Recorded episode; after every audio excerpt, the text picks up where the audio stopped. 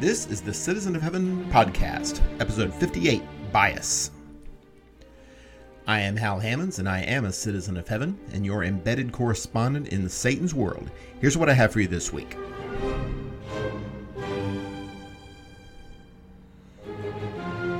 I've been preaching about wineskins and how our attitude can directly affect the gospel's attempt to change us. I've been reading The Second Incarnation, a theology for the 21st century. The question is do we really need one? I've been hearing polls being quoted everywhere by everyone and for every purpose. I'm inclined to ignore them all. I've been playing Coloma, a great example of a game that's just not for everyone, and that's okay. Let's start what I've, with what I've been preaching.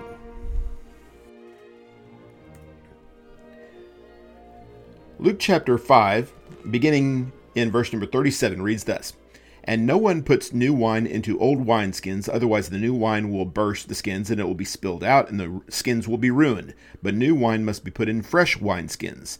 And no one, after drinking the old wine, wishes for new, for he says the old is good enough. Mark and Matthew have similar readings of this parable that Jesus tells, and the companion, the one about taking a piece of a new garment and patching it onto an old garment, the point is that new things deserve new packages. In our culture, we keep wine in glass bottles, which do not age, at least for practical purposes, and so it's a little lost on us. But back in that day, and you may be aware of this, wine was kept typically in goat skins and as the wine would age, it would have a chemical effect on the skin, which wasn't that big of a deal because the skin was new and the wine was new, and they would age together. And by the time the processes had more or less finished with the wine, the skin had stretched out uh, to an appropriate level, but it was still capable of holding the liquid. It would not burst. If you took a used skin and asked it to go through the same process again, it would burst, as Jesus indicates here. The point that he's making is that we, as participants in the gospel, need to be prepared to reevaluate the package that we are putting God's things in. And this is especially pertinent in the first century for the Jewish community who thought they knew about God, who thought they knew about God's will for them, but were due for a big wake up call. That's why Jesus was so such a paralyzing or a, a polarizing figure rather among the Jewish community there. Many really were drawn to him because he had all the trappings of a prophet, but prophets didn't talk like Jesus talked. They didn't carry the message that Jesus carried. At least that was the the perception.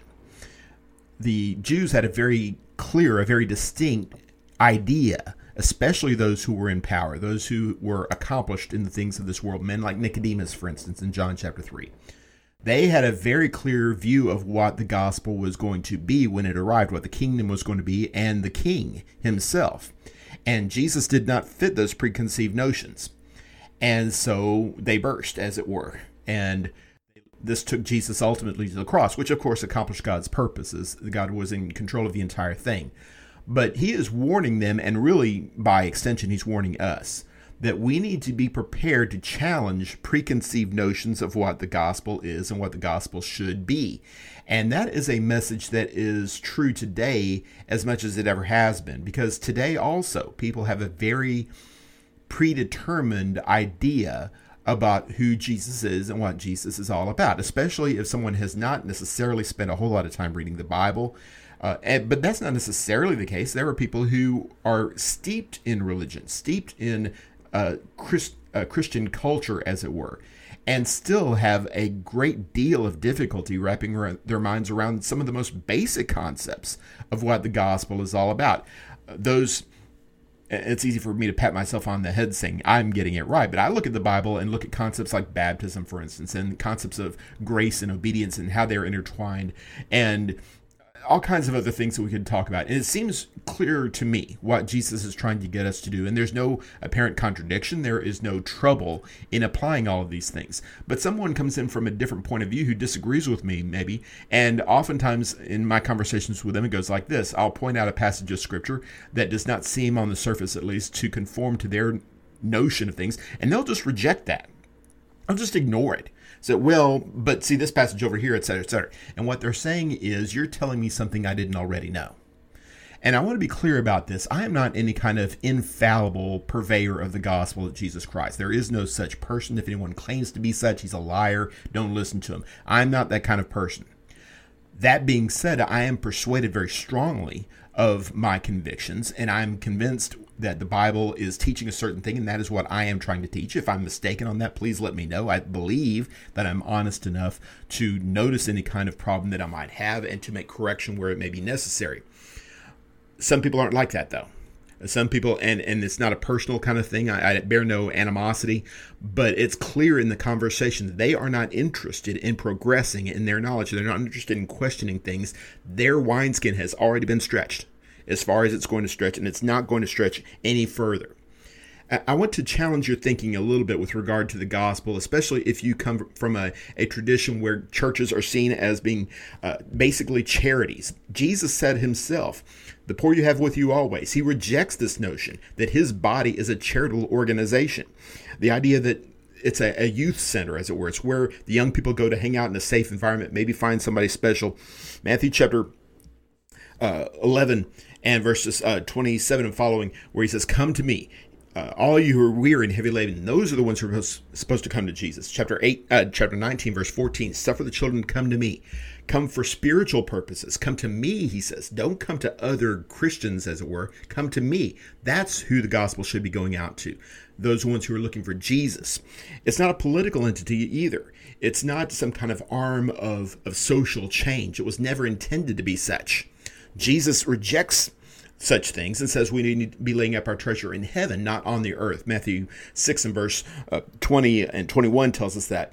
If you are thinking that the church is in that kind of zone, I will concede that there are aspects of the gospel that lend themselves toward that, especially for individuals. But the idea that the body of Christ was given for such things is just not true no matter what you may have heard, no matter what you have always believed. Re examine the gospel. I think you're going to find that it is a spiritual organization, it is a spiritual message that is intended for spiritual people to accomplish spiritual goals in the service of the king.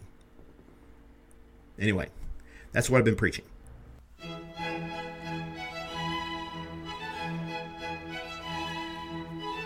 This is what I've been reading. I had different thoughts in mind when I was preparing this podcast, but when I was working on the segment for Wineskins, I was caused to remember The Second Incarnation by Rubel Shelley and Randall Harris. And I took the opportunity to review the book. I didn't read it in its entirety, but I read it back in 1992 or 1993 when it was when it was first published, back when I was just a little bitty baby preacher. And I, I remember the gist of it, and I remember my attitude. And judging from the way I highlighted the book, I have a pretty good idea of how I approached the book. Like I did a lot of things when I was a little bitty baby preacher. Uh, it was a rather shallow attempt. What I thought being a preacher was in certain situations, the reproving and rebuking part anyway, was to find people who were in error and grab some of their quotations and take them out of their context and uh, declare victory over the straw man that I had built. Well, my approach has changed somewhat over the last 30 years, and I don't apologize for that. I think we're doing a better work, or I'm doing better work uh, with regard to these things. I still object to the things that are said and some of the things that are not said with regard to their book, with regard to the second incarnation. I I had grave reservations about where this kind of philosophy was leading, and the last whatever 25 years, almost 30 years now uh, since then has has fleshed out my my fears. And I think this is a big part of the problem that people have gotten away from what they deridingly call pattern based theology in favor of what they call a Christ centered theology or ecclesiology, actually, is the term that they use. I really hate it when highfalutin preachers use big words. I, I try very hard not to do that. Uh, I feel like I'm being talked down to, as it were. We're intelligent. You need to listen to what I have to say. Well, they may very well be intelligent. I don't doubt that these men are more educated than I am, and and I've been wrong before. Maybe I'm wrong again, but I don't think I am, and I certainly don't think that I'm wrong with regard to contrasting a pattern based theology and a Christ centered theology. I see no reason in the world to throw the baby out with the bathwater. Just because we want to be Jesus centered doesn't mean we don't follow the pattern that God has given us. God has always required his people to follow a pattern, whether it's building the tabernacle in the Old Testament, Exodus talks about that, the Hebrew writer refers to it the idea of, of building according to the pattern, there's always been a pattern. There's always been a way that God wants us to operate. And sometimes that pattern is difficult to determine. Sometimes it's difficult to implement. I don't doubt that. I, I'm sure that's the case. I struggle with that myself. But that doesn't mean there isn't a pattern. That doesn't mean there isn't a right way. And I fear that this so called Christ centered theology basically boils down to an idea of determining somehow or another in some subjective way what the important parts of the gospel, what the Jesus centered parts of the gospel are. The, uh, the authors focus on baptism and the Lord's Supper, which is great. I think those are very biblical concepts. But they stop short of saying, as far as I can tell anyway, if you don't get baptized according to the Bible, you're not going to be saved, or you, the Lord's Supper must be partaken of in a, in a New Testament context the the book is actually quite shallow on with regard to application. And i wish that there were a, a 25 year anniversary edition as it were. Maybe i don't think there is as far as i know in terms of putting this into practice in the actual 21st century. What does this mean regarding abortion? What does this mean regarding homosexuality or transgenderism or postmodernism in general? All these kind of things that are very vital issues central to our life in the 21st century. How's the church supposed to handle that? Well, according to the authors, as far as I can tell, and forgive me if I'm taking them out of context again here, as far as I can tell, it's just, well, let's make sure we center on Jesus and everything that we do in Jesus' name, according to this very fundamental understanding, will our theology will, will cross boundaries and cross what they call denominational lines, etc., and and bring everybody under the same umbrella. Well, I'm all in favor of including as many people as we possibly can in the gospel message. But it has to be done in God's way. God is the one who holds the umbrella. God is the one who determines who's saved and who is not. And the way that we find out whether we are saved is by examining the pattern, the pattern that's given to us. And by the way, that's not a first century concept or a 20th century concept. That is a God concept. It has always been the way that He deals with His people. There has always been an example for us to follow, there's always been a pattern for us to build upon the pattern that Paul gave to the, the Philippians. Philippians 4, verse 9 talks about the things you saw and heard and have seen in me. Practice these things, he says. Do what I told you to do. Do the things that I did myself. Follow the pattern. The things that John wrote, he tells his audience in 2nd and 3rd John both, verses 9 through 11 in both passages. This is what true doctrine is. This is what you do with people who do not hold to that doctrine. It was once for all delivered to the saints, the text says in Jude, verse 3. We need to respect that pattern. And after all, since Jesus is ultimately the pattern, he is our example, 1 Peter 2, verse 21, then surely following after the pattern and following after Jesus should be a harmonious concept. We ought to be able to put these things together very easily. The problem is, it's difficult. Problem is, it leaves certain people out. We get uncomfortable with that. It challenges our biases. We understand that. But we have to find a way to fight through that. We have to find a way to accept God's word instead of our own word. Just because this is a difficult thing for us to do doesn't mean we don't have to do it. Paul says that we're going to get help with this, by the way. If anything you are otherwise minded, God will reveal that also to you. Just keep striving toward that standard, he says, Philippians 3, verses 15 through 16. We can do this. We can find the unity that the Spirit provides for us. Philippians chapter or sorry, uh, Ephesians chapter 4 and verse 3, we can find that unity. We will have that unity if we follow the Spirit, if we are led by the Spirit, Romans 8, verse 14, and only the Spirit, not your preconceived notions, not what daddy told you, not what the preacher, not what the podcaster says, but actually what the Bible says. If you will listen to that and follow that and that only, the way to accomplish this pattern in your life and the life of the local church will be realized. God will see to it. Don't let some fast talking writer tell you different. Anyway, that's what I've been reading.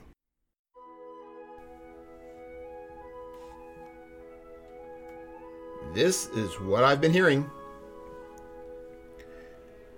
Anybody else tired of hearing about polls? I, I have gotten to the point where I don't listen to polling data at all anymore. And, and the tragedy is, I think polls are a very interesting concept. I, I think that finding out what's out there, how the people are thinking, what the trends are, I think that's a, a legitimate thing. I, I believe that good can be accomplished by that, but not by the way we're using polls these days.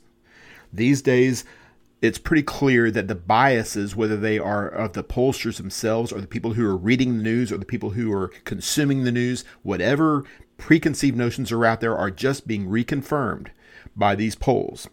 Sometimes the polls themselves are flawed.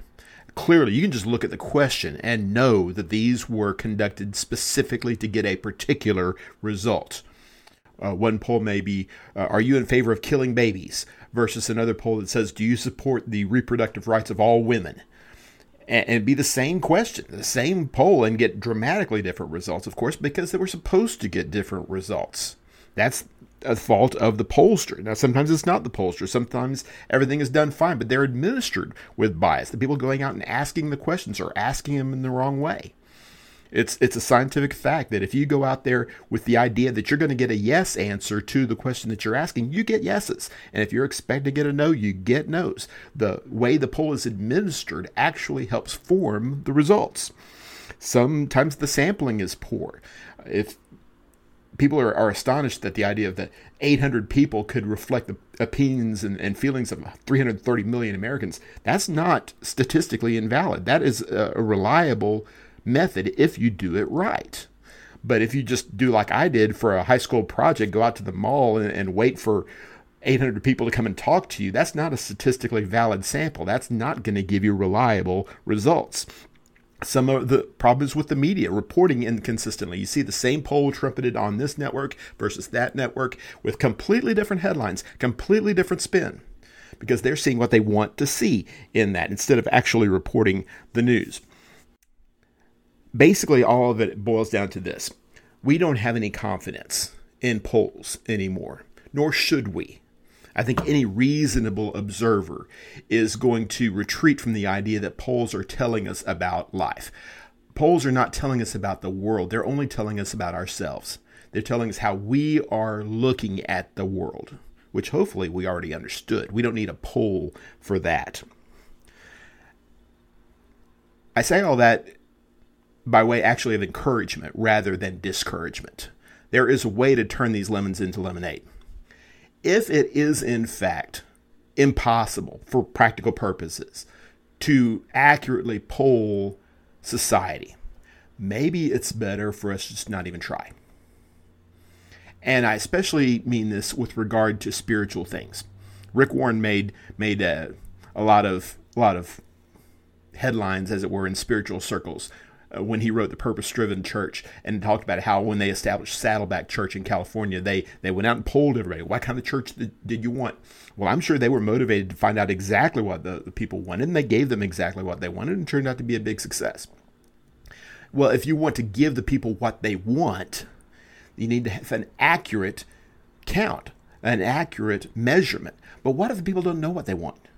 Or what if they're going to want something different tomorrow? Or what if what they want, more importantly, is not what God wants for them?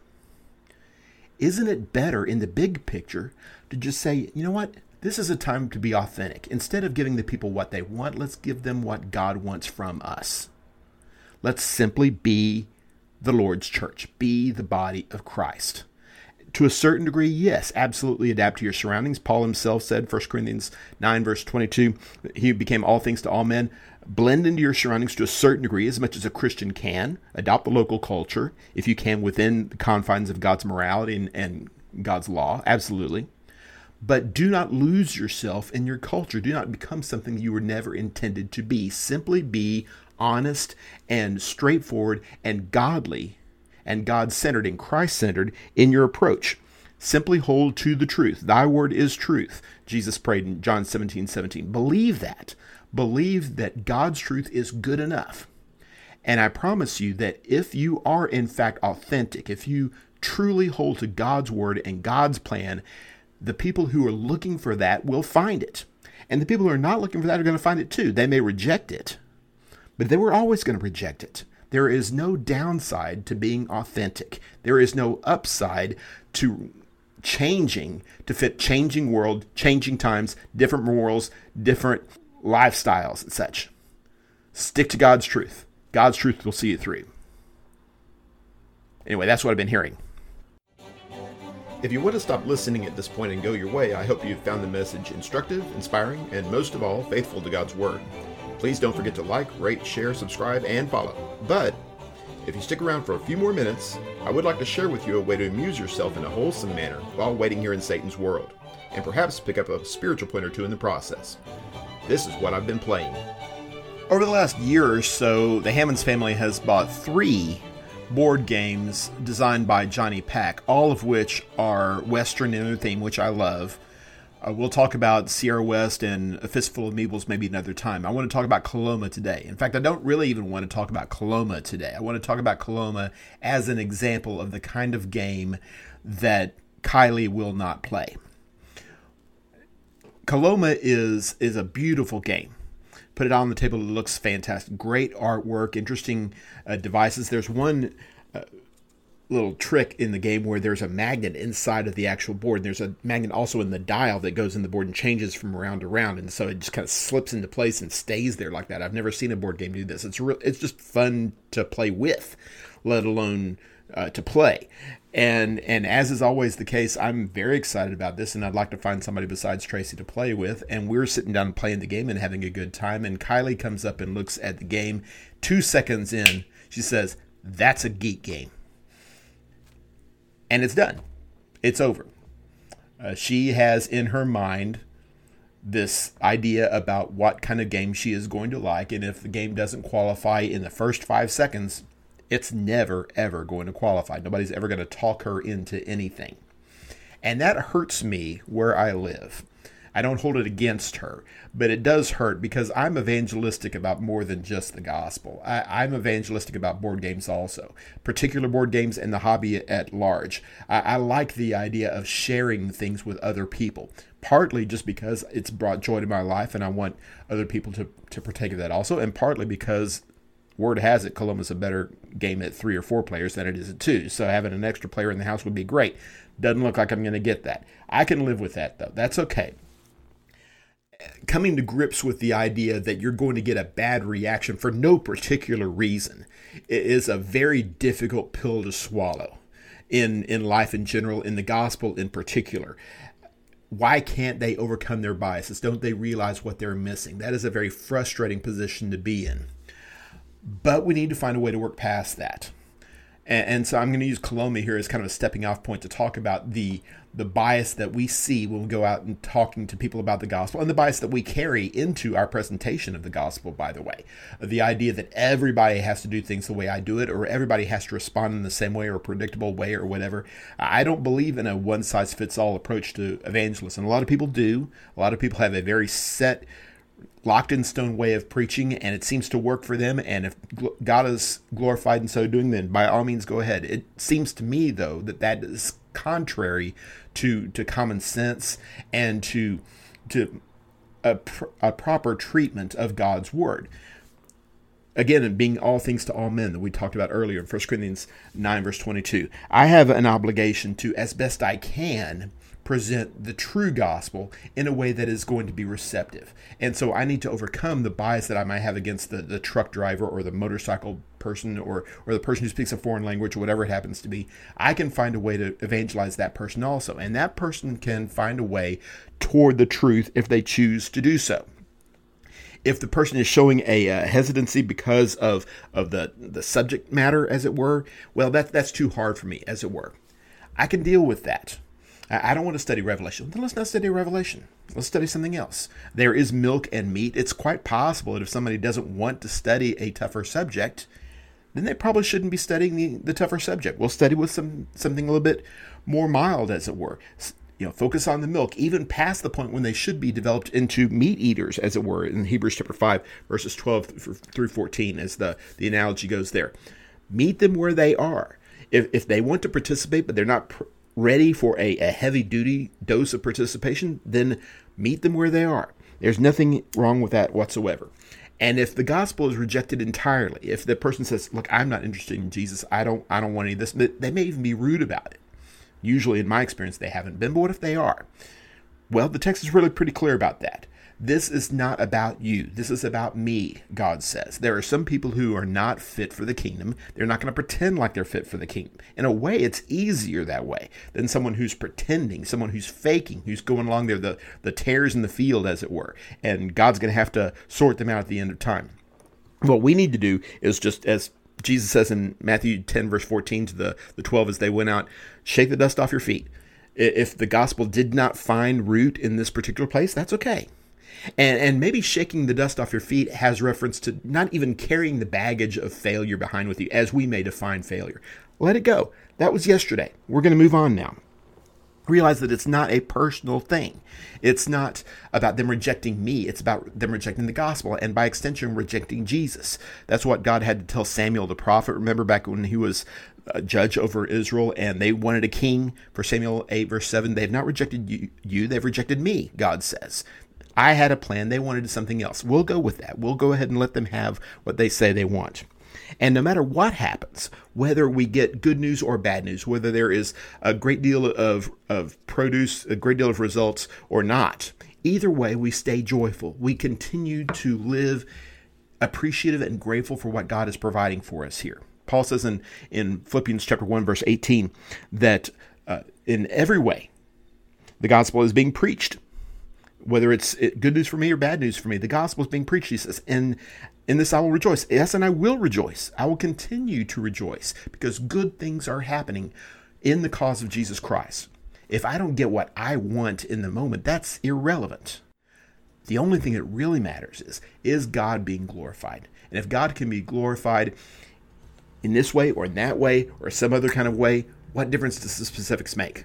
Overcome our biases about what success looks like, and accept God's will and God's plan for our life and find joy in it. Anyway, that's what I've been playing. Thank you for listening to the Citizen of Heaven podcast. Please don't forget to subscribe if you have not already. Shares, ratings, comments, and questions are always welcome. Feel free to reach out to me on social media with any questions or suggestions and watch my YouTube channel and our website, www.halhammonds.com, for articles, sermons, and notifications regarding other content. Until next time, be strong and courageous, fight the good fight of faith, and do all things in the name of the Lord Jesus. This is Hal Hammonds, the citizen of heaven, signing off.